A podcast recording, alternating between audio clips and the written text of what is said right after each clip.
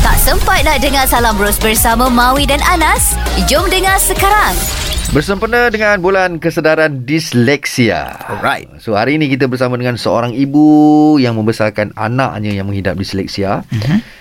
Dan Alhamdulillah Anas uh, sehingga berjaya menghafal 30 juzuk Al-Quran. Ya, Alhamdulillah. Dan dapat melanjutkan pengajian ke Universiti Al-Azhar. Alhamdulillah. betul. Tahniah kita ucapkan kepada Puan Nolela Khalidah. Dan Puan soalan tadi Puan Macam mana bila Puan kata Kita nak kena berdamai dengan takdir Bila mula-mula dapat kesan hmm. Anak Puan Aiman tu disleksia Ada tak perasaan bila anak tu diejek kata lembab lah Betul, kan? lah. Macam ejekkan Mesti, lah mesti ada orang cakap macam tu kan? Ha. Memang sangat terkesan lah. Sebenarnya um, benda ni memang sebab semua ibu ni, dia nak anak dia tu bijak, anak dia Perfect, tu. eh. Jadi bila kita tengok anak kita tak macam anak orang lain, anak kita tak berkawan sangat. Jadi dia memberikan impact emosi. Tapi paling penting sebenarnya masa tu apa yang saya buat adalah, saya fikir ada kawan-kawan saya yang tak ada zuriat. Allah menghadirkan saya zuriat tu, saya rasa ada orang lagi teruk. Mungkin ada orang lagi dengan anak autism and tantrum. Anak saya ni dia normal macam orang biasa Mhm. kan. Cuma dia macam menyendiri kan. Dia macam pelik sikit Mhm. kan.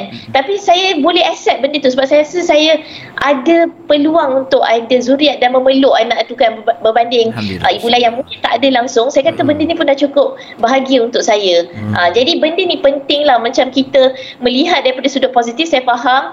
Sebelum ni ada ramai yang dapatkan macam tanya sebab dia tahu saya uh, ada dua orang anak yang macam ni kan. Dan benda ni sebenarnya dia melibatkan emosi sebab cikgu-cikgu akan panggil tau macam kat sekolah. Sebab anak saya disleksia ni dia bukannya boleh baik. Uh, dia beradaptasi dengan sekeliling jadi kalau pun dia dah boleh membaca contoh macam anak bungsu saya dia masih lagi macam tak boleh duduk diam cikgu tu nanti cikgu panggil saya kat sekolah kenapa dia asyik pergi toilet je basuh muka ke apa because uh, dia disleksia ni pula come dengan benda-benda lain ada yang ada sedikit uh, mild ADHD dan sebagainya jadi it's Yeah. okay it's okay saya ada anak sebegini so saya itulah cara saya berdamai dengan takdir Alhamdulillah. Ya. Saya, Ah, saya saya kira inilah pesanan yang terbaik eh, daripada Puan Nurila sebenarnya. Aha. So nak minta pesanan inilah pesanan dia. Ya, betul. Kan? Allah Baru kita boleh bersyukur eh. Betul. Ustaz Okey, uh, Puan, uh, ni mungkin Puan ada nak bagi sedikit.